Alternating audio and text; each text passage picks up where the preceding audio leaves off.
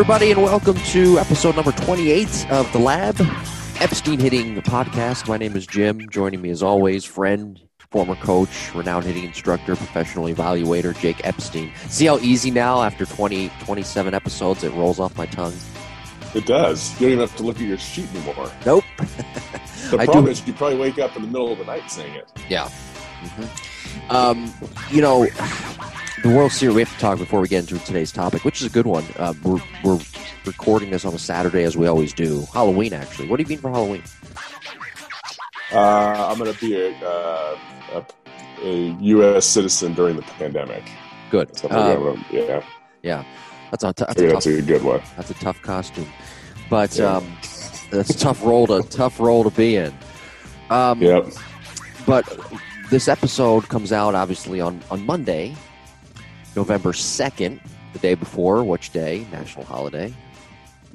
Election day. Yeah, our kids don't have school that day. Oh, really? Is that right? Yeah. Kids off? Yeah. Yeah, it's sure. It's well, it's Colorado, right? You, you know, your day off, take a day off. You feel Well- like it? Um, s- November 2nd is the anniversary, the four year anniversary of the Cubs winning their first World Series in 107 years. Speaking of the World Series, I want to get your thoughts on what everybody's talking about throughout baseball now and, and Kevin Cash, that move that he made to pull Blake Snell, Snellzilla on Mhm. Twitter. Um, what was it in the sixth inning? I think it was. Uh, what are your thoughts on that? Uh, I, I know you, you're pretty passionate about certain game strategies like this. Yeah, that's a tough one. It really is. I mean, most people see it as, oh, that was a, a bonehead, you know, move, right? Like you took him out and they they ended up losing the game. But you know, I mean, he wouldn't have taken him out if that's not what his numbers said and what the numbers were that got him there all year. So you have to put yourself in his position as in, yes, Snell is cruising. Mhm. This is the third time through the order, and he gives up a quick hit right? Quick hit. And, and I guarantee you, before that inning started, he probably told Snell, you know, as soon as somebody, you know, gets a hit, we, we got to go to the, we got to go to the pen. So you could tell because he just jumped out of the dugout. Like there was no hesitation to what Cash was doing. He had his mind made up as soon as somebody got on base or somebody got a hit, he was going to go to his pen. And he went out and it was a very confident walk out to the mound. So put yourself in his position. What happens if he leaves him in and then Mookie hits a two run home run? Mhm. Right. And then now he's the GOAT. Oh, you went away from your, you know, all the data that says that, you know, you go through this part of the order the third time and he gets hit and it's, you know, so he was going to be crucified unless Snell got out of that inning. You know, other, otherwise, if if Mookie gets a hit there or he hits a home run off of Snell, then he's he's the goat for not making the move, and now his front office is upset with it too. So I, you know, I mean, I I, I know what most people are thinking is you have to go with your gut. Now, the issue that I had was when you break down Mookie's numbers off left-hand pitching Mhm. versus right-hand pitching. I have an issue there because he hits right-handed pitching so much better Yeah. and Snell has owned him the first two times up. And then you bring in a guy that hasn't not given up a run yet against the Dodgers. So the move itself, I had more of a problem with because it was you brought in a guy that hasn't been successful against the Dodgers, and then he removed the right matchup. Mhm. Right, the right matchup was a left-hand pitcher against Mookie Betts. So you know that was that was more the issue I had. But you know, I, I feel bad for the guy, and I don't know. You have to go with what got you there, Yeah. and that was the strategy that worked for them all season. Um, doesn't mean that I'm I agree with that strategy in that position. You know, Yeah. um, I think I think as a coach, like if I'm coaching, if I mean even if I'm the hitting coach on that team, Mhm. I know that he's mowing down and he's got his good stuff, and I'm probably going to ride that. You know, I would have been upset probably as a teammate and as a person, as a coach, if he were to pull Snell out. Yeah. but I under understand why he did it. I, I, are do you think that Snell knew that he was coming out? Because his his reaction was very much um, that of disgust, I guess. To Yeah, it was. No, it was. Yeah, if you could read lips too, right? So Yeah. he he was. Yeah, maybe he didn't believe it. I Yeah. don't know, and maybe he didn't know. You know, I don't think he did know. just- There's, there's part of me Yeah. that thinks he doesn't know. I, I think Kevin Cash knew and his coaching staff knew, Mhm. but I don't think Yeah. Yeah. Yeah, you probably don't want to tell a guy that. no. I, I don't know. I, Picture of Jim. I, I guess well, the guy he brought in next though was struggling in the postseason, so I guess I don't know. That was just not the right. That was not the right guy.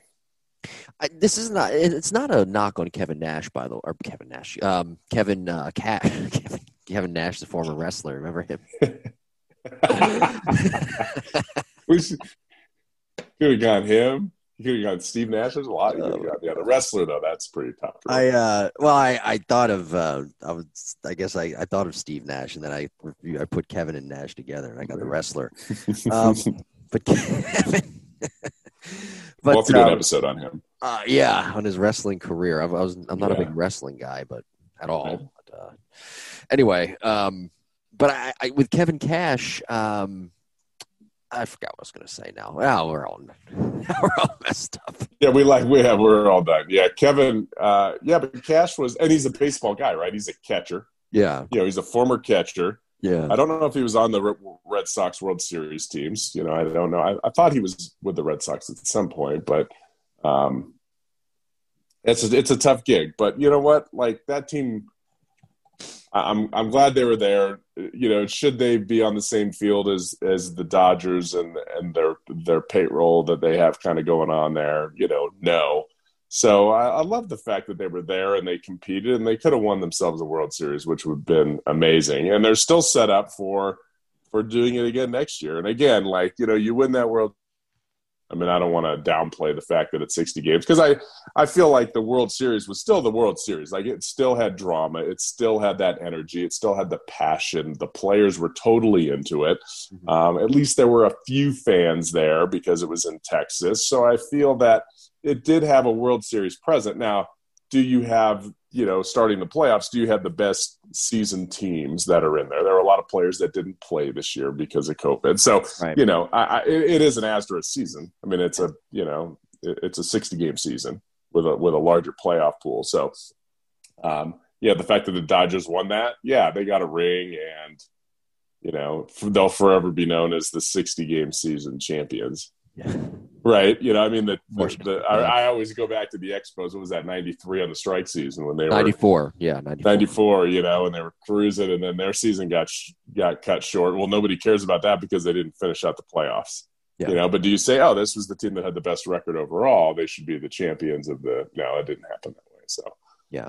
Um, There's a. Uh, I want to uh, give you a quick Ted Williams quote, uh, since we're not talking that much hitting today, I guess. But um, I, I retweeted it, and this is from at Baseball Quotes on Twitter. Uh, Ted Williams once said, "Don't swing. Think about the pitcher, what he threw you." The last time up, his best pitch, and who's up next. Boy, that's kind of the meat and potatoes of of the uh, mental side of of hitting. And I think at times we've really strayed off that. Coaches have kind of strayed off that mental, those mental cues when they're Mhm. coaching in today's game. They are, and, and and maybe it's because there's so many different layers to how to call a pitch, Mhm. right, and how to play into a defense, Yeah. right. You know, um, I w- I will tell you that's exactly what he's. I mean, that's exactly what my dad talked about when I was growing up. That's exactly what he put in his his mental book was know the the pitcher, the count, the situation, and most of and, and maybe not most importantly, but also who's on deck, who's behind you. He always used to tell me that all the time. Who's more of a threat, you or the guy behind you? Yeah. Like think about that. Like, is he gonna? Does he? Would he rather pitch to you, or would he rather just kind of thumb balls and have you try to get out? Mhm. and that made a huge difference you know once i got to college i don't think that was as big as high school but once i got to college that was huge because i fluctuated anywhere from like the three to the six spot. You know when i first cracked into the lineup as a sophomore i was in the six spot and i was the guy everybody wanted to pitch to right? I was the young guy. They got through the three four five guys. I was six. It was awesome. I got you know people would get walked in front of me. There was always guys on base. He felt like he was through the tough part of the lineup.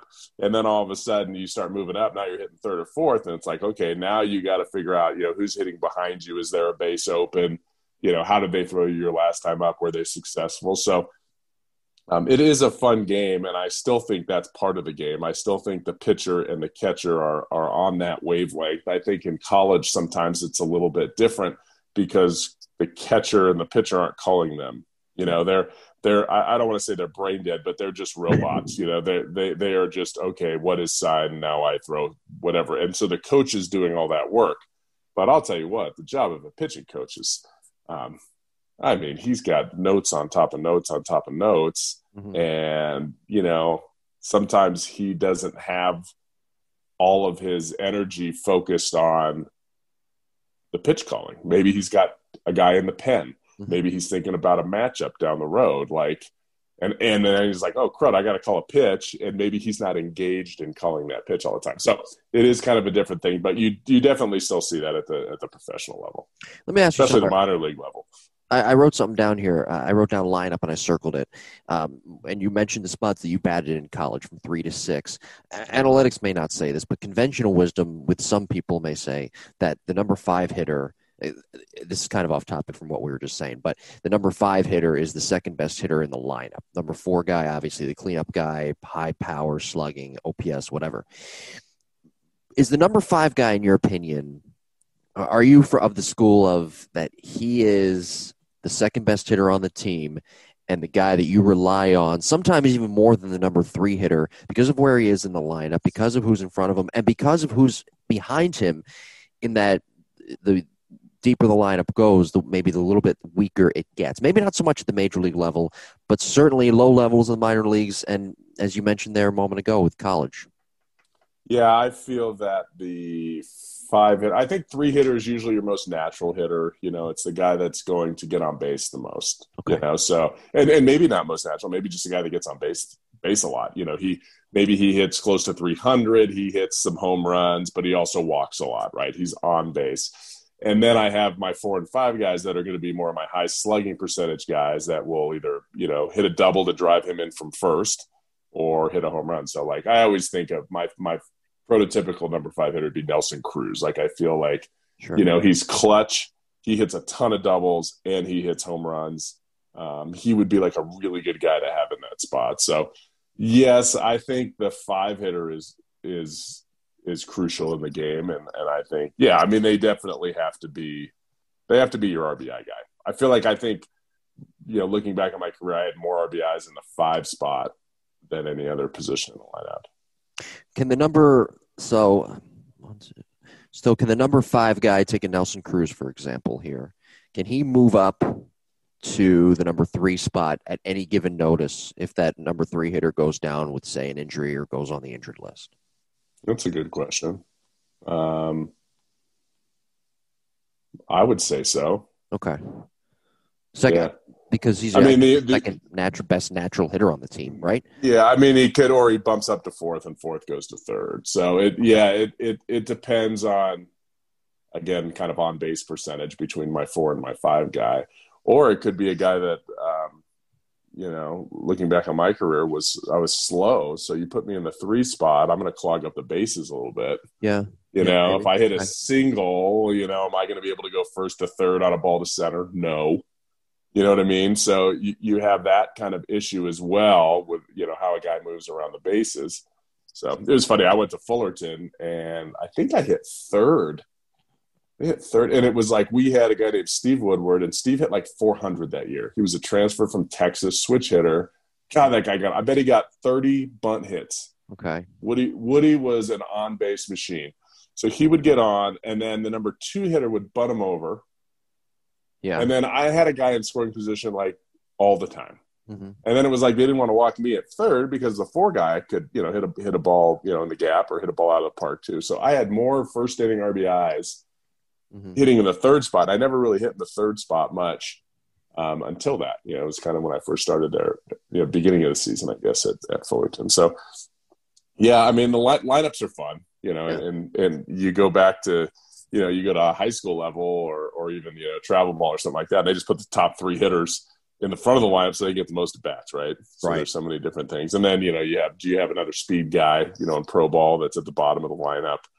You know, a yeah. second leadoff guy. Sure. I don't sure. know. I wonder what's going to happen with the DH next year. Have you read any more on that? I have not. I, I, yeah, me neither. I've also heard that Uh, they may keep the enacted extra innings rule. Yeah, I heard that too. What do you think of that? I think it's uh, not baseball, but I think it sure speeds up those extra inning games, man. Yeah. Your former teammate, Steve, one. your former teammate Steve Woodward. I wouldn't. I'm not. I guess I'm just a purist, by the way. Um, yeah. I don't. I'm not sure. You would have loved Woody. I'm not sure if I'd like the um, the idea of uh, the DH in both leagues. Yeah, uh, I'm, I'm, more of a purist. sure makes the game a lot easier to manage. Yeah, I don't know. Takes away the fourth outfielder a lot more. I just, I, I just uh, uh the game's quicker in the National League too, by the way, because the pitcher back. Yeah. Uh, the extra innings rule, I've experienced it personally. So I'm kind of for it, but I understand why people aren't. Uh, your former teammate. Steve Woodward, uh, by the way, uh, 42 years old now. His birthday is December 28th, so be sure to give him a text wishing him happy birthday. Just want to give you a quick okay. Reminder. I'll be sure to do that. Um, he was he was dra- I think maybe you remember this. He was drafted by the I just looked him up here. Drafted by the Diamondbacks in the 34th round of the 2000 draft out of Cal State Fullerton. So he could do he could do it. He didn't have a great arm, but God, he played defense. He was so fast, switch hitter. Mm-hmm. I mean, he was the perfect Texas guy. You know, he was from California, so I think that's why he transferred in with me. We were both kind of like senior transfers, mm-hmm. and uh, he just yeah, he was kind of left. Uh, I think he was a left fielder. He had left fielder arm. He may have been a center fielder, but he could run. He could play some defense. I mean, yeah. he could bunt. I'd never seen a guy able to bunt like that. And that's just attributed to he came out of the Texas. He may have been a junior college guy, then gone to Texas, then come on. Hey, but but you spend a year in Augie's program like yeah. Fullerton, you, like it doesn't matter. You become that's all you do is bunt. Like they just pound that in your head. You get on plane with the pitch with the bunt. Use your legs. Correct. That's it. That's, that's it. it. Preset. Preset. So the Garrido Fuller now. I mean, you can go Garrido, you can go Horton, you can go Vanderhook now. That whole lineage of Fullerton coaches, it's all taught, and all those practice plans are probably still the same. I remember Woody telling me he went from Texas to Fullerton. He's like, "This is the same practice point. Like this is we do the same thing as you're as we're doing here." Hmm. Because the system worked you know, and that's and and, and Garrido molded all those guys and, and how to prepare players for competition. And um, it was pretty neat to neat to see that. But yeah, all preset.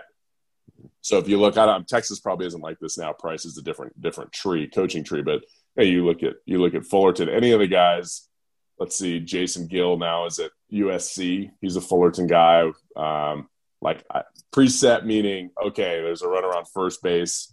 You know, I'm sacrificing. I'm going to bunt to first. I'm going to preset my angle to first base. Mm-hmm. I'm going to square early.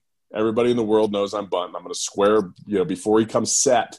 I'm going to sit there. I'm going to preset my angle to first base, and then all I got to do is catch it. I don't have to rudder my bat at all. Yeah. Or first and second, I'm going to preset to third. So it's funny. You'll see that. Um, you know those those things. You know when the college college playoffs start, and you'll see those schools, and I'm like, okay, that's from that coaching tree, or that's from this coaching tree. You know, when I was at Mizzou, they didn't they didn't they didn't show till real late. Like yeah. Beezer's Beezer's philosophy was I don't want to show until really late, and, and, they would wait till the pitcher like you know was in his windup, and then they would square around. So it was just kind of a different setup. Okay. So you think the practice plans are still still kind of in play? Yeah, I mean, I'm sure the practice plans somewhat have adjusted, but I think the same. Yeah, God, looking back, like individual defense, you know, we always started with this. We started with this. You know, obviously you get your stretch but then we would do these little like individual defense. If you were corner guys or middle infield guys, we do that for like, and it was to a T, like it was to a minute. Mm-hmm. You know, you would do your little, you know, individual defense drills. Then you'd go into regular ground balls. Then you'd go into outfield defense. You know, then we would break up into, you know, the hitting. But every hitting station had a purpose. You know, like I think at Fullerton we had four did we have three cages down the right field line and one down the left field line? So we either had four or five different rotations, and 60% of those were bunting. Okay. yeah, that's, that's not right. I mean, it's not a bad idea. No, but that's how we won a lot of games on on players uh, on teams that they couldn't defend the bunt. Yeah, they knew the bunt was coming, but they made a bad throw, or right. a pitcher slipped because you know on the West Coast it gets real dewy and the fog rolls in and it gets slippery. Sure. So you get a pitcher who's not maybe the most graceful guy busting off the mound hard, having to plant, he slips, throw the balls, throws the ball away, boom. you know you get you get free outs and free runs. So that was part of the process. I think I think uh, teams and uh, college programs are are much better prepared on defense now than Yeah, than yeah. they were maybe especially softball you go to softball it's like the whole softball motto was let's let's make the defense make mistakes well the, now the Sure, defense doesn't yeah. make mistakes so we can't hit ground balls all the time now we got to have dry balls Yeah, the eh, eh, yeah, and a lot of college coaches nowadays are using more analytics as well, so that's certainly Mhm.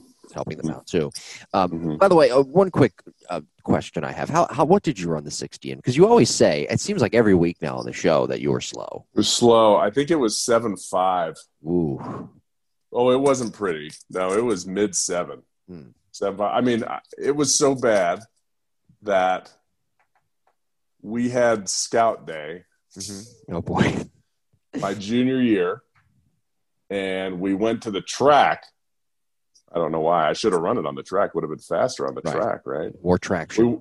We- Yeah. Well, just harder ground, right? Not spikes. Yeah. So we go to the track to run the 60, and the scouts are like, hey, App, you don't need to run it this year. nope. Like we know it's we know it's not going to get better. And I was faster that year too. Don't I was waste so fast. time. I, I my I was so fast. I pulled a hamstring. That's what my dad told me. I did right before the season started. I was like, "Damn, I feel fast today." We were working out indoors, you know, on turf, Yeah. and I, I forget which coach it was. They're like, "Ep, that was the best, you know, home to first time you've had." I'm like, "Coach, I feel so much faster this Yeah. fall." He's like, "That was like really good." I'm like, "Thanks." So then we're running like first to thirds, you know, at the end for conditioning and I'm feeling it, right? I feel like a butterfly out there. And then I round second base and pop my hamstring about a week before the season Oh my god. Yeah, that's a bad feeling, isn't it? Oh, Pop, popping the hamstring. It doesn't just Yeah. hurt, but you're like, oh, my, oh no, that's not good. well, you just know you're, Yeah, it's one of those you're things. done. It lingered all year. What do you think the Anyway, average? but What do you think the average Yeah. sixty time is for outfit major league outfielders? Major League outfielders? Minus, six- like- Like minus a Chris Yeah. Taylor and a, and like and, and a Kevin Kiermaier. Average Mm. outfielder, corner outfielder. Juan Soto, six, seven? six five? Yeah. You think Juan Soto runs a six seven? Yeah. Wow. I don't know. What does he run? I don't know. I would. What do you think he runs? I would have said he hovers around seven. Seven? Yeah. Well, I don't know. I think guys are pretty damn. I don't know. I watched. Blackmon runs probably a six six, six seven. Yeah. But I'm. I think a lot of guys run six fives that we don't even.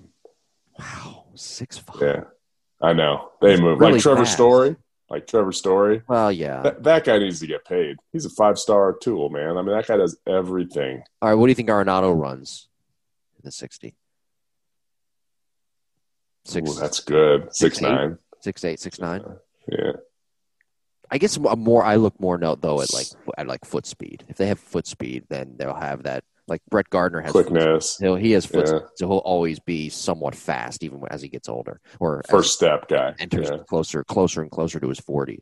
But like, I look at a guy like Harper, who doesn't have the foot speed. He's just fast for his age. He may slow down. He- Juan Soto Yeah. have foot speed. I think he's like around seven, maybe seven. No, he might. I, I haven't seen him much, but I, I always see these guys as much faster. Like I think he just dogs everything. That's what it is. He hits a ground ball. He's just going to dog it. Could be. He didn't want to pull that hamstring. No. Uh-uh. No, the Nationals don't want him to do that either. Um, No. All right, well, we're going to get into the episode here. Before we do, though, we have to talk about what's going on at the lab this week. We haven't done a lab commercial in a couple of weeks here because you've been busy with um, your um, certification courses. Yeah. What's, going on at the. I, I haven't gotten any emails from the lab recently. Yeah. what, is, what is going on at the lab? What specials do we have here We up? are pre- well. We're preparing for winter break because I've had a lot of interest. A lot of college players want to come in um, over break. So we are now. This is this would be nationally players from all over. We're doing a four day camp right after Christmas, twenty seventh through the thirtieth. Four hours a day. We're going to utilize the whole facility. We're going to have live at bats. We have some guys, some Big Twelve players that are somewhat local that are coming, or at least around the state. I have some guys uh, coming from, you know, obviously some other states from Florida coming in. So that'll be really fun to be able to create kind of a little quasi uh, environment, you know, D1 competition environment with players from different conferences. That'll be that'll be kind of fun. And then we're doing the same thing for softball too. Um, we're doing like kind of a high school college prep for softball players that same week. So that's the big thing. Otherwise, our, our membership classes are just filling up. They're yeah. we're doing awesome. We're I mean, kids are doing great. They have a good time. So we are uh, chucking along, trucking yeah. along. That's great to hear. So for more information, be sure to log on to the labbcs.com. Episode number 28, the Lab Epstein Hitting Podcast. Thank you for joining us as always. Uh, be sure to like and subscribe to the podcast. New episodes every Monday at 9. And uh, check out our YouTube page as well with clips and previous episodes that are continuing to be uploaded throughout the weeks as they pass on by. Follow us on Instagram at Epstein Hitting, at Jim Tarrant on Twitter, same handles as well. Um, so let's get into today's episode. We're talking about the Cubs World Series in 2016, Game Seven of the World Series, where the Cubs finally broke that 107-year curse. And looking back at my research this week and all the prep that I did, one they, they won the World Series by the way on the hundredth anniversary of when Wrigley when they started playing at Wrigley Field. Go figure. They won 103 games, first place for the first time in 17 years. It was 17 years, believe it or not, for a big market team that finally won, that was finally in first place going into the postseason in the National League hmm. Central. Mm. I think the three best teams that, that was a I thought that was a great I was that was a great postseason for me personally. I was into every single game. That was right after I was hired by the Blue Jays, in fact. But okay. I wasn't I wasn't scheduled to start. The my contract didn't start until January, so I had those couple of months there where I was just sitting and, and, watching baseball. Okay. And um, getting prepared for the, the Blue Jays gig. But I was in Washington, D.C. at the time, and a lot of people thought that the Nationals were the best team going in. And some people thought that the Cubs were the best, the favorite. Others thought the Dodgers were the best team going in. We didn't really have a clear cut favorite. I think this year's postseason, you could make the argument that the clear cut favorite team was the, the Dodgers. They were the best team, I think, just in general throughout yeah. baseball going into the postseason, even a little bit better than the Braves. But that postseason with those three teams, at least in the National League, you didn't really know. It was kind of a toss up who was going to have a shot to win the World Series. Yeah, it was. Uh, I, I mean, it was fun because of the Indians, right? I mean, yeah. who doesn't? Love, I mean, that World Series between Cleveland and Chicago. Yeah. I mean, that that's just as a fan, that was fun, right? You have two teams that are really want to win a World Series for their town. You know, yeah. probably one more than the other, but um, you know, and then you know we had ties to you know I know Rajai Davis, and he's such a good dude. And then that home run, I think was that game five. That was game seven. He hit the grand slam in game seven, which we will to get tie to. it to tie oh, it, hit it off okay, Aroldis Chapman in the eighth. We'll get to that, but no, okay, he was one of the players for the Indians. Yes, one of those guys. Uh, I don't want to call him a utility guy, but one of those. He was a fourth outfielder. Okay, fair. Yeah, third, yeah. fourth, third, fourth outfielder. Not part of the core, but he was that that side piece, if you will, that helped fill the mm-hmm. puzzle. Um, look, and another guy who was sort of like that was Addison Russell as well for the Cubs. Uh, yeah. Addison Russell no longer with Chicago. He had some problems off the field, but I never looked at him as a star. I don't know about you. He was supposed to be though. He was. He was supposed to be, but he never turned. Prospect he never turned yeah. out. He never turned out to be such. He was highly touted when he was in the Oakland system, but uh, the Cubs core. This is, I think, how you know their core was so good at the time because up the middle, they had they had they were pretty good up the middle, but they didn't have that one big piece, which was a star shortstop, which a lot of teams that are really good and go to the postseason and win the World yeah. Series have.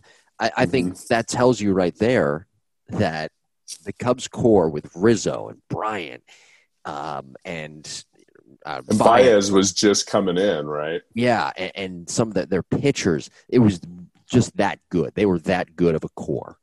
Yeah. It was. I mean, it was a balanced team. It was, you know, Dexter Fowler was on that team, and you know, he's never been a a superstar guy, right? He's just yeah. kind of a guy you can throw out there. You know, he's going to make great plays on defense. He's going to get some hits, and if he runs into something, it's like that's huge. Yeah. You know, but they had a few of those guys, right? Because that's uh, and Hayward was, I believe, awful that year, if I'm not mistaken. That was, was not terrible. a that was not a big good year for him. He was really frustrated and struggling, especially in the playoffs. So it was it was uh, that was a that was a team win, you know, and that that was cool to see, right? Nobody, I mean, you had Zobrist, you just had a lot of guys that were just David Ross, a, yeah, David Ross, right? Good personalities. It was probably a great clubhouse. guys got along, personalities matched. But I mean, they don't have to get along. I mean, my dad's World Series team in '72, there were you know like at least three or four clubhouse fights, you know, that year. Like they, I mean, that was that was just the way it was. So you don't have to get along if you guys perform on the field and you all have the same goal once you're out on the field. But this team looked like a you know a group of guys that that meshed well, and that's probably what uh, you know Theo Epstein you know put together when yeah. you know when assembling that roster. Yeah. Um, well, back then when your dad when there was four fights, did your dad ever get in any fights in the clubhouse? Oh yeah. Yeah. Why do you think there were four fights? Oh, okay. So he was Big Mike. Big, no, he wasn't. So I mean, Sal Bando was one of his good buddies. Yeah. I mean, Sal, Sal and Reggie got into it quite a bit. My dad. You need to sure. look at that article. There's an article. Just type it into Google. The time Reggie Jackson got his butt kicked. Oh, really? It's like one of the greatest articles. I, I don't know if it was an SI or what, but I mean, it was. I knew the story that my dad told me, but that story was a lot nicer than the story that got published. You know, oh, so really? they interviewed you know a lot of the guys that were there. Yeah, and um, it's a wonderful article. Yeah, just Google it. The time Reggie Jackson got you know his butt kicked or something like that. I mean, he may have killed him. My dad was that like you know. I mean, he was a your dad is big hands. Oh, eighty hands. Yeah, I am gonna Google that. And uh, two hundred and thirty pound like linebacker coming at you with no pads on. Yeah, good yeah, luck. That's probably that's probably not I'm going to Google that, and we're going to dis- we'll discuss it on the opening segment of next week's show. now, well, nowadays, Clubhouse nowadays when you get in fights in clubhouses, you just unfriend each other on Facebook and unfollow each other on Twitter and Instagram. That's nobody. Yeah, nobody talks times, to each other. Anyway. Times are a little bit different. Yeah, that's right. They don't yeah. talk to players don't talk to each other now as it is. So yeah. anyway, um, that's why there's no more fights, I guess. But um, going back to what we were saying with uh, you mentioned Dexter Fowler there, and uh, he had a good year in 2016 led him mm-hmm. to a new contract with the St. Louis Cardinals. Uh, what do you think right. of Fowler? What do you think of Fowler? Um, uh, he he actually homered in get to lead off Game Seven. I'm going to set the scene here in just a moment. Um, but what do you think of his career? I mean, he's had kind of an up and down career. At times he's been a disappointment. Other times he's made a lot of money because he was clutch, and then he goes back to being kind of a, a disappointment again, but in a, in a different context. What do you make of his career? It's funny. I, I, I had a meeting with the Rockies and their front office probably I don't know what was this 2016 maybe 2013 maybe 2012 I'm trying to remember when it was there was a, a guy named Ian Stewart that was sure. with them and struggling and so they were trying to kind of figure out what was wrong with him so I went in and broke down Stewart Fowler and Chris Iannetta um, those were the three guys that, that that I chose to kind of you know go through. And so Fowler was you know left-handed, just not he's not a gifted left-handed hitter. He just has really good athleticism and, and eye hand coordination, but his swing mechanically is not good left-handed. And then uh, you know right-handed, it's much better. You mm-hmm. know, mechanically, but he doesn't get as many at bats that way. And then Ian Stewart had just a big hole in the swing. So I told him, you know, this is what needs to be fixed, and this is how you fix it. Um, and instead of them employing somebody like me for a relatively very cheap price, um, they released him three or three days later or something like that. A guy that really had fantastic talent, and nobody wanted to fix the issue that he had with his swing that he did at launch. Like he just used his arms too early in the swing, and when you use your arms too early in the swing, they go down, and then it creates a hole when you bring them back up. So anyway, you know, getting back to Fowler, I, I never was, you know, a, a huge. I, I feel like, hey, Dexter Fowler is going to be a solid player. Like he's going to hit 260. He's going to hit 10 or 15 home runs if it was Colorado. You know, he's going to hit 10 or 12 home runs. He's going to run. He's going to make. He's going to go first to third. He's going to score from second base on on on balls that you know most people don't score on because he has really good baseball instincts. He's going to play good defense. But as an offensive guy, he wasn't a leadoff hitter to me because of his swing and miss rate and his foul rate. Like that, that didn't fit for me. Um, I had him more of like a maybe a seventh, eighth hitter. You know, if he wanted to bunt more, he could maybe go in the two spot, but he wasn't. You know, he's a big, you know, he's a pretty tall guy. He wasn't much of a bunter. So I would have loved to spend a couple months with Dexter Fowler because I really feel like what he could add from the left side mm-hmm. would have probably added 25 points to his batting average and probably close to 10 home runs a year. He just didn't finish the swing. He just alligator armed most everything. He had a he just has a kind of a funky hand action. And I just all I don't know, I always felt that if if someone or I could fix that, he could have been way more consistent than he is now. I mean, why would you? You know, maybe he doesn't want to mess with anything too, right? He's like, mm-hmm. I'm a big leaguer. The the Cardinals just signed me, you know, to a big contract, which I I didn't really live up to, but I got paid, and mm-hmm. I'm in the big leagues. So why should I need to change? And you know, sometimes that's not a bad route to take if you're making money and you're setting up your grandkids. A couple of other names I want to throw out again, where this is kind of a Cubs focused episode, not so much on the Indians because the Cubs obviously won Game Seven of that uh, World Series. But one name I want to throw out at you first, Kris Bryant, who um, was seven for 26 in that World Series. He had 269, eight strikeouts overall, 26 at bats, eight strikeouts, not too bad, mm-hmm. especially for what the strikeout pandemic. Go back and listen to that mm-hmm. archived episodes and what it's become. But he sort of follows his father, um, what your dad always has been teaching. Um, your dad is certainly certified from Ted Williams, but he kind of follows the Ted Williams model as well. And you've done a breakdown on your own separate um, YouTube page of Kris Bryant and his swing, and how at times it can be very steep with his swing plane and a little bit loopy as well, and how if he misses a pitch and fouls it straight back, he's going to be he has a, a bigger chance to be late on certain pitches. Yeah, he's he just I, I saw it when he first came up. Mm-hmm. So this guy's this is this is special. Yeah, like this is a special human being. Like you talk about Fowler, and you can talk about Rizzo, and you can talk about Schwarber or whatever on that team. Bryant is special. Like his hands are special. He is quicker than most. He's more explosive than most, and his mechanics are very good, except for his barreled up. Now he was trained to get to the bottom of the ball, right? Get to the bottom of the ball, get to the bottom of the ball. Mm-hmm. I don't care what you do. Well, in order to do that, you got to drop your barrel. So he yeah. gets exposed. We saw it when he came up. I did that analysis maybe his rookie year or something. I'm like, this is going to be what he fights his whole career. Um, you know, if he ever hits above 265, 260, that's going to be a fantastic year for him. Mm-hmm. Right. But I do think that he's flattened out throughout the years to try to catch up to those mm-hmm. pitches. His lower body is excellent you know his mechanics are excellent. He just kind of swings up more than the industry average right now. Mm-hmm. I think if he was playing in the 90s when Mark McGwire was playing and everybody was trying to throw the ball down, you know, and sinking balls because the, the velocity wasn't as much as it is today, then I think he would have been more successful. I think now with exposure and scouting reports, you know, he gets he gets exposed. But I'll tell you what, people throw him high fastballs, and you know what? Sometimes he catches up to him and he hits him a mile. Like he's sure. he he's just that explosive with his hands. So um, yes, I think he could. I think he could be much better than he is. I really do. I think Kris Bryant, and I guess he, he he's hurt a lot, right? He gets he gets hurt a lot, but yeah. I just feel like he hasn't lived up to to that hype because he was supposed to be like Juan Soto, right? Mm-hmm. Well, yeah, I mean, yeah, was, yeah. I mean, or better, like he was supposed to be the second coming when he came up. I mean, he hit 30 home runs in 56 college baseball games for crying out loud at the Division One level, yeah. or level, and then he destroyed the minor leagues. Yeah, and then he got to the big leagues, and he's kind of just been like they're not. They don't. I don't think the Cubs care if he's a Cub next year. Mm-hmm. You know, I really like. He's not the franchise guy that he was supposed to be his first his first couple years in the league, and I, I think he didn't make the adjustments necessary. I think he's the same guy that he probably was when he came up, and he hasn't made those adjustments. Maybe he can't. Maybe he's tried, and you know it's just ingrained in him.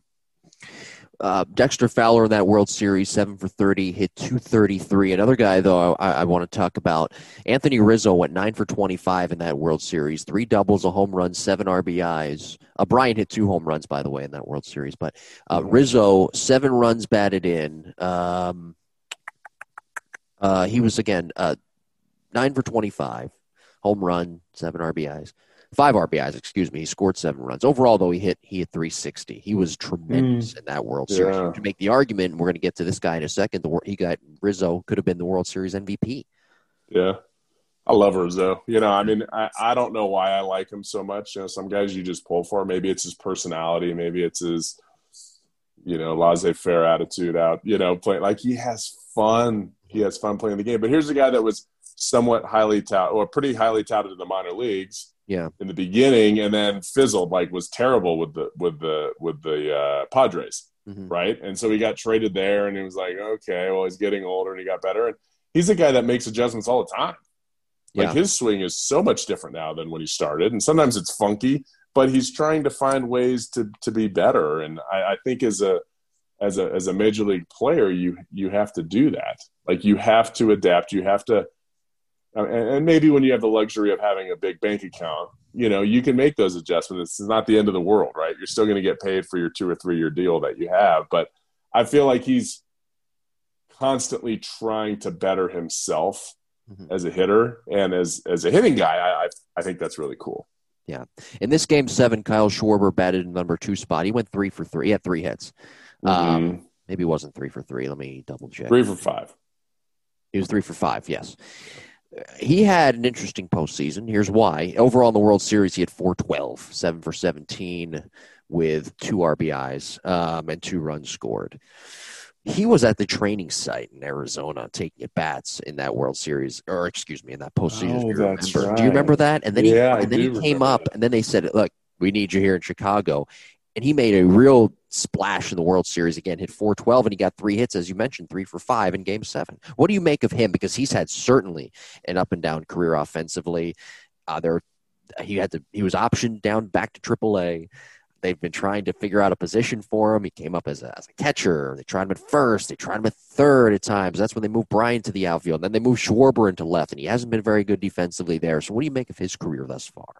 Uh, I don't remember him coming up, you know, being like a huge, huge name guy, and maybe because of his defense, right? But I mean, this is a big physical guy. Yeah. Yeah, I mean, you, you put somebody with that kind of strength and you put a bat in their hand, they're going to do some damage. Now, what also that could mean is that has gotten him by to be a successful player, right? Which means Yeah. he doesn't have the elite vision that somebody like Kris Bryant has, Mhm. or the elite athleticism maybe that Bryant has, being able to play third or the outfield and, and read pitches. So I think Schwarber's a guy that you know he he works his craft because I watch his swing. He's he used to swing uphill a ton. Like he used to dump and then Sure. really try to lift, which may have been part of the the Cubs, you know, forte back then. I'm not sure, but I watch him. I have BP swings of him where he's swinging like level and down. So to me, it's a guy who's trying to control his swing plane. Like when he gets into a game and it's natural, he he, he swings up probably a little bit too much than he wants to. So Mhm. he's constantly trying to flatten that during BP, which is um, I see Harper kind of doing the same thing. So we're always trying to find that yin to our yang, you know, to to, to find the best thing. So I, I feel like uh, Schwarber Schwarber's a hitter in terms of he's very strong and compact, but I feel that he he isn't you know necessarily he he, he doesn't have the superstar qualities of of somebody that has advanced genetic codes. Sure. I guess that's the best way to say it. You know, I mean, you have there's just certain guys that do certain things. You know, Yeah. like they see the game at a different level. Their instincts are a little bit different. You know, they see things happen before they happen. They get that first step that is a half second before everyone else's. And I think uh, Schwarber's a guy that works really hard Mhm. for his craft to, to be successful. And those guys, uh, those are the guys you want because those are your those are your unsung heroes. Those are your guys that lead by example. You know, But because if, but if he that- doesn't, if he's not doing well offensively, though, he's kind of one dimensional, and now you're kind of stuck. right, right? he's he needs hope for the the DH, the universal DH. The World Series MVP that year was Ben Zobrist. He went 10 for 28, two doubles, a triple, five RBI, two RBIs, five runs scored. He had 357. That's got to be one of your favorite players, eh, like ever. Ben Zobrist, super It's- utility guy. And It's funny you it's funny you say that because I always make fun of Ben Zobrist because of the one thing he does that drives me crazy what's when that? he shakes the bat.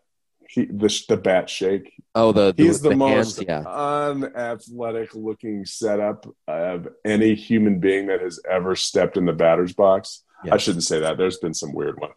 But he, that Me? that whenever he gets in the box, it just I'm like, oh my god, this guy again. Yeah. And he was a scrappy guy. I, I don't know. I mean, we can look at ultra utility, yes. You know, uh, did he get hot in the World Series? And yes. Uh, how how did he? I mean, he won a World Series with, with, with the Royals, right? You know, I, I think I think he's a winner. You know, and I I, I think that's kind of that's why I like him. He's he, I think Ben Zobrist is a guy that's not an uber talented, you know, crazy. And he maybe he is, you know, like has these special special talents. I think he's he he seems to me like a gritty guy. Like you give him an inch, he's going to take a foot kind yeah. of guy. I don't think he's you know super fast. I don't think he's super smooth. I think he just gets stuff done. Now, I also don't know how he had like I don't know three good years I don't know. I, I, mean, I don't know the Ben Zobrist career. I don't know. Did he play for well, 10 played, I don't think he. He was with the Rays. He had a good career there. You know, he's, okay. in my opinion, he is. That's right. He did come through the Rays system. He is yeah. the guy, he's the type of guy where scouts really make their money. You find a guy yeah. like that, a winner. He's won two World Series rings, not a Hall of Famer, but he's a World Series MVP. He gets that big hit in the 10th inning as he did in 2016. Great clubhouse guy. That's yeah. a winner right there. That's where scouts you know when scouts always say we got to we it's it's easy to find the Kris Bryants of the world or the mm-hmm. Anthony Rizzo's of the world the the tools that pop out. We need where we make our money is where we find guys who are kind of the underdog or the the diamond in the rough. And Ben Zobrist yeah. is kind I mean he's a mid midwestern guy right? Yeah. Like he, you know he's not a Florida Texas California guy. Mm-hmm. I think he went to Dallas Baptist though well, nevertheless, he's still a Midwest so guy. To, not a still a Midway, right? Yeah, not a big, not a big Division One program. Um, so yeah, no, better now though. They are. They've really come on the come on the scene. But yeah, he's just kind of a you know a steady, steady, steady guy. Mm-hmm. So well, here we are. Let's... Yeah, two sixty. I mean, he's a two sixty five lifetime hitter. How many home runs? Um, 127. Well, switch hitter, multiple positions. Yeah, he had he had himself a very nice career. Yeah, I mean, he's just a, a scrap. He played what I don't know how many years he played for. 14 years, 13 years. I can see. I, I see. I could certainly see managing in his career, coaching. Yeah, future career, definitely. Yeah, kind of a David. Ross. But see, that's where the Cubs had yeah, their clubhouse. Right. David Ross and uh, Ben Zobrist. That's a lot of times it will help you win a World Series. So here we are, Game Seven. Kyle Hendricks started for the Cubs against Corey Kluber, who was excellent during that postseason, but Corey Kluber kind of struggled a little bit, gave up four earned runs in four innings in that game. Kyle Hendricks didn't last long either. Two runs, one of them earned, four hits, four and two thirds innings. The Cubs jumped out to an early one nothing lead. We mentioned it with that Dexter Fowler um, home run, but then Carlos Santana tied it in the bottom of the third. The Cubs went on to score two in the fourth, two in the fifth, and then one in the sixth. The Indians went on to score uh, two in the bottom of the fifth inning. Um, and then the Cubs, of course, added that one insurance run to give them the three run lead in the sixth inning. I mean, fast forward here a little bit to Jon Lester coming out of the bullpen as well.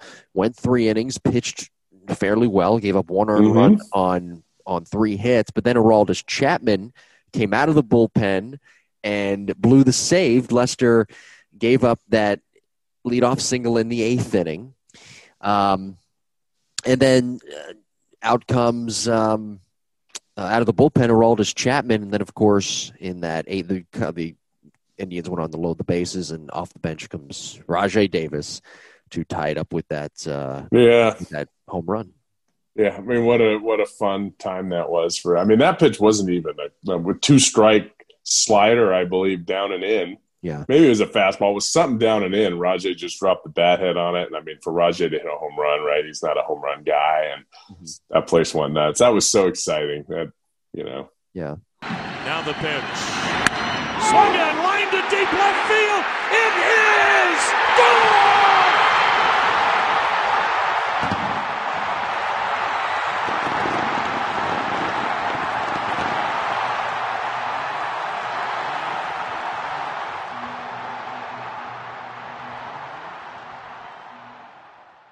That was yeah, and and he it was a pitch that was down and in, if I remember correctly. It was a yeah. slider. I think it was a slider down and yeah. in. I, I, was starting to wonder. I want to ask Chapman you, hasn't Chapman hasn't had very good success with sliders. No, I, and I'm I was starting to wonder. I'm starting to wonder with you with a guy like Chapman.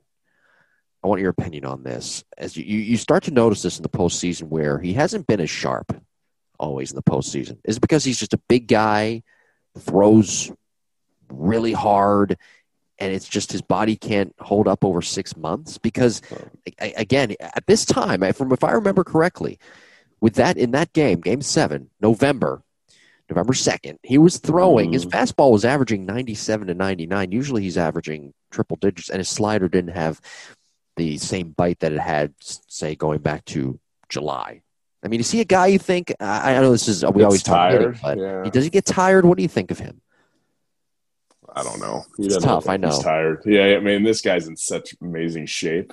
Yeah. You know, people people people see him and they're like, "Oh, Chapman's because he's just so kind of lackadaisical out there. He's lazy and this. That guy works out like a fiend. Like he is a I mean, he is in tremendous shape. He runs a ton. He lifts a ton. Like yeah. he does his work. So you can't fault his preparation. I think, I think he's a hard luck guy. I really Maybe. do. I don't think his pitches are that. You know, I, I, whenever I see him early in the year, I'm still like, okay, he throws. You're going to get three fastballs at the top of the zone at 100 miles an hour. Like, who's going to be able to hit that? You know, and some guys do and some guys don't. But then in the playoffs, they hit it. So I, yeah. I don't know. Are, are hitters just more dialed in, you know, it, it, on on play in playoff games versus game, you know, 110 or game 34, like where it's like, okay, Chapman's in, you know, but now it's like the playoffs. Maybe they feel like, hey, Chapman gets rattled in the late innings of the playoffs. Now all of a sudden the hitters are a little bit more confident because they know they can get to him. I don't know. Yeah. I do want to talk about the gun the the radar gun because years okay. ago, and I don't know when that happened. Maybe we can talk about this on on different times. But everybody talks about. I saw a really interesting tweet, and I thought it was pretty good. And it said, it said if hitters today played even like ten years ago, they would completely dominate the game because mm-hmm. pitchers didn't throw as hard and nobody was shifting as much. Mm-hmm you know like yeah. and i was like oh, that's a pretty cool statement right there you know he's not comparing like you know 1950s you know or the 40s or you know that generation it was like you know 10 years ago when there wasn't the shift and, and i kind of agree with him but there was they they did adjust the way that pitchers pitches are read like now it's read right out of the hand the maximum speed versus it used to be read halfway to the plate so I will yeah. tell you, between the hand and home plate is about seven mile an hour difference on a fastball. Mm-hmm.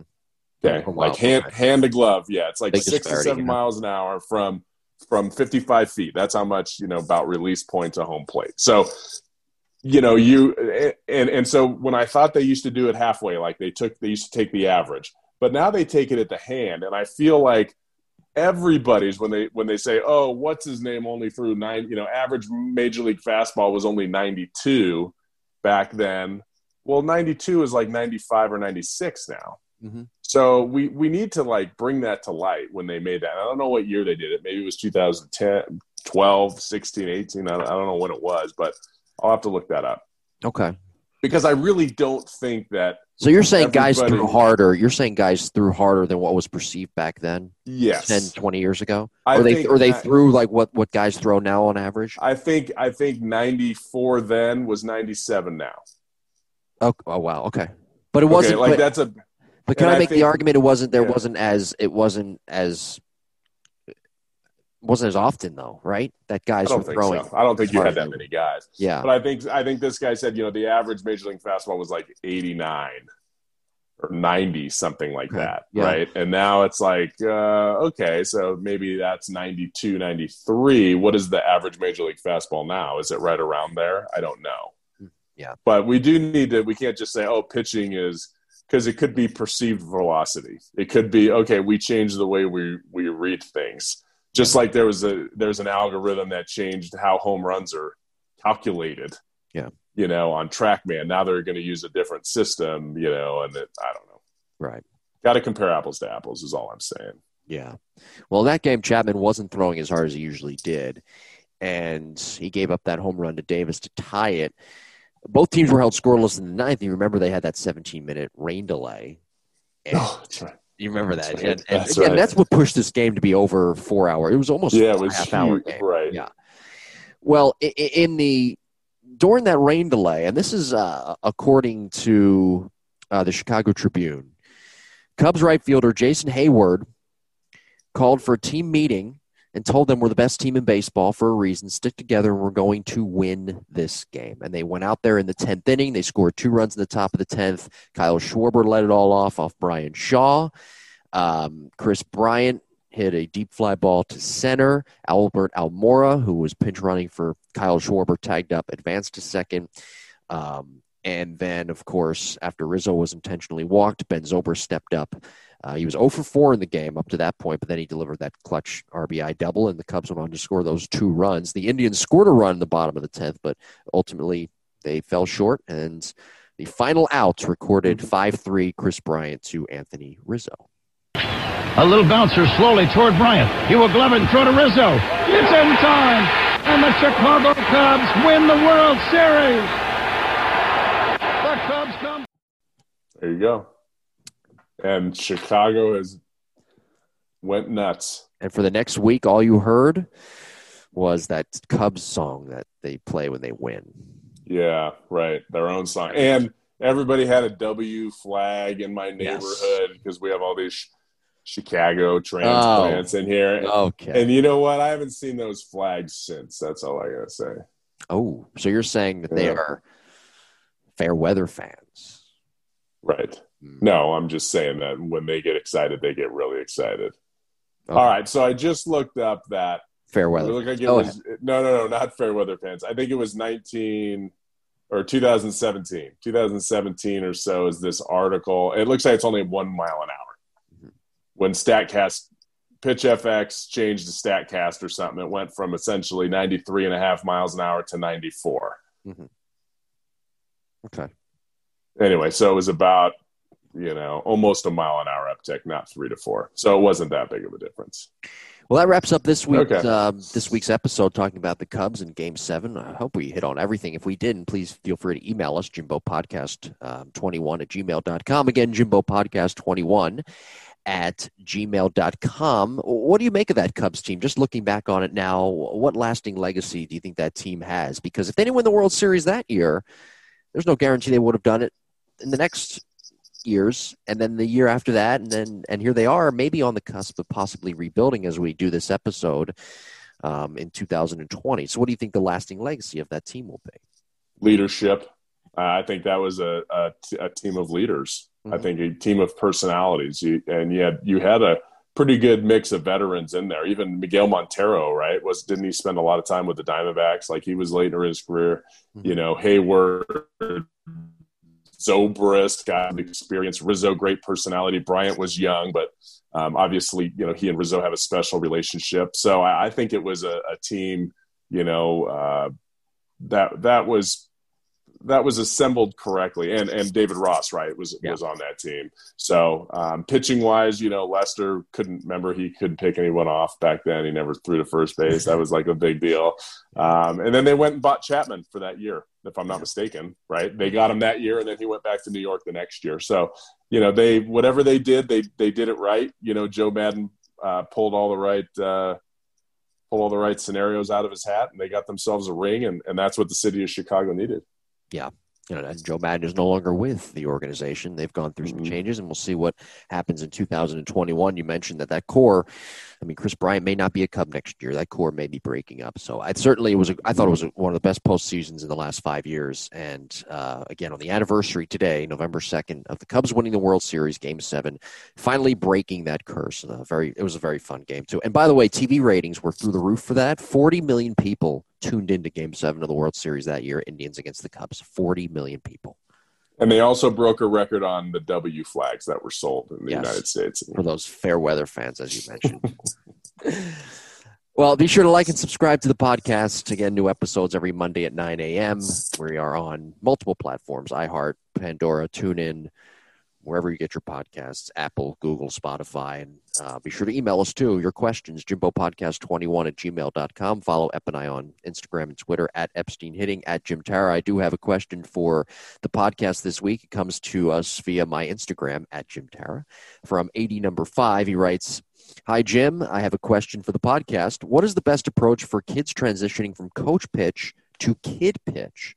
I coach my son's team, and it seems like when I tell the kids to be aggressive, they swing at bad pitches. Also, when they face a kid who is throwing strikes, they're often late. What are some things parents and coaches can do to help these young players with a simple approach and timing? Good question from a loyal listener in AD number five. Yeah, that's uh, what, what a great question, and I mean it's it's we deal with that at the lab all the time because we have elementary groups. It's our youngest group, and we see teams practicing. And you know, coach pitch is great. Everything's a strike. Kids aren't afraid. So typically, when kids become kids throw to other kids, they they're afraid and they stride late. They wait to read the pitch. Is it going to hit me or is it going to be a strike? Then they make up their mind to step and swing. That's a problem. That actually that problem leads much further further down the road that we see with 10, 11 year olds. So uh, my suggestion is to increase the velocity a little bit. Use a machine. Mm-hmm. If um, a, have the kids inner squat a lot. Have the kids throw bullpens. You know, if they're pitching at practice, have a hitter in there. Doesn't mean they have to swing, but have a hitter in there facing them. Um, maybe do a, a, scrimmage once a week, even if it's just a you know every kid gets one at bat kind of scrimmage against one of the pitchers that are getting their work done. So I'm a big fan of the you know, the more reps they can see, the better. And machines can really help with that because especially if you have a machine with a, a, good feeder like we do where the kids can time it you can get them to stride before the ball comes out mm-hmm. okay it doesn't mean they're striding early and stopping but they're starting the motion of loading and stepping as that ball is getting released and if we can change it so they can stride and think yes yes yes no on every pitch versus i don't know yes it's a strike and then they're late or you know they they they take it because it's a ball. That's just a bad habit to get into. So we got to get into that yes, yes, yes, no mindset. And the best way to do that is to just give them a little velocity off a machine. Have them try to time it early. You, you know, you can use a hack attack machine if you guys have access to those, and you don't have to have the big old barrel feeders. You can use just a small 15 ball feeder, and that will really help the kids get going. Well, great episode this week. Next week, episode number 29, we'll be talking about uh, approaches and different counts. And, and I mentioned, you and I talked about that prior to recording the episode. You're pretty excited for that topic next week. I'm easily excited, Jim. Anytime I get to talk to you, I'm excited. But yes, uh, a lot know, of changing. Yeah, I know they do. not the minority there. Yes, changing approach mid at bat. That'll be pretty cool stuff. to Talk about. Yeah. We'll talk about that next week. Thank you for listening. Um, like and subscribe. Thank you. We'll talk to you next week, everybody.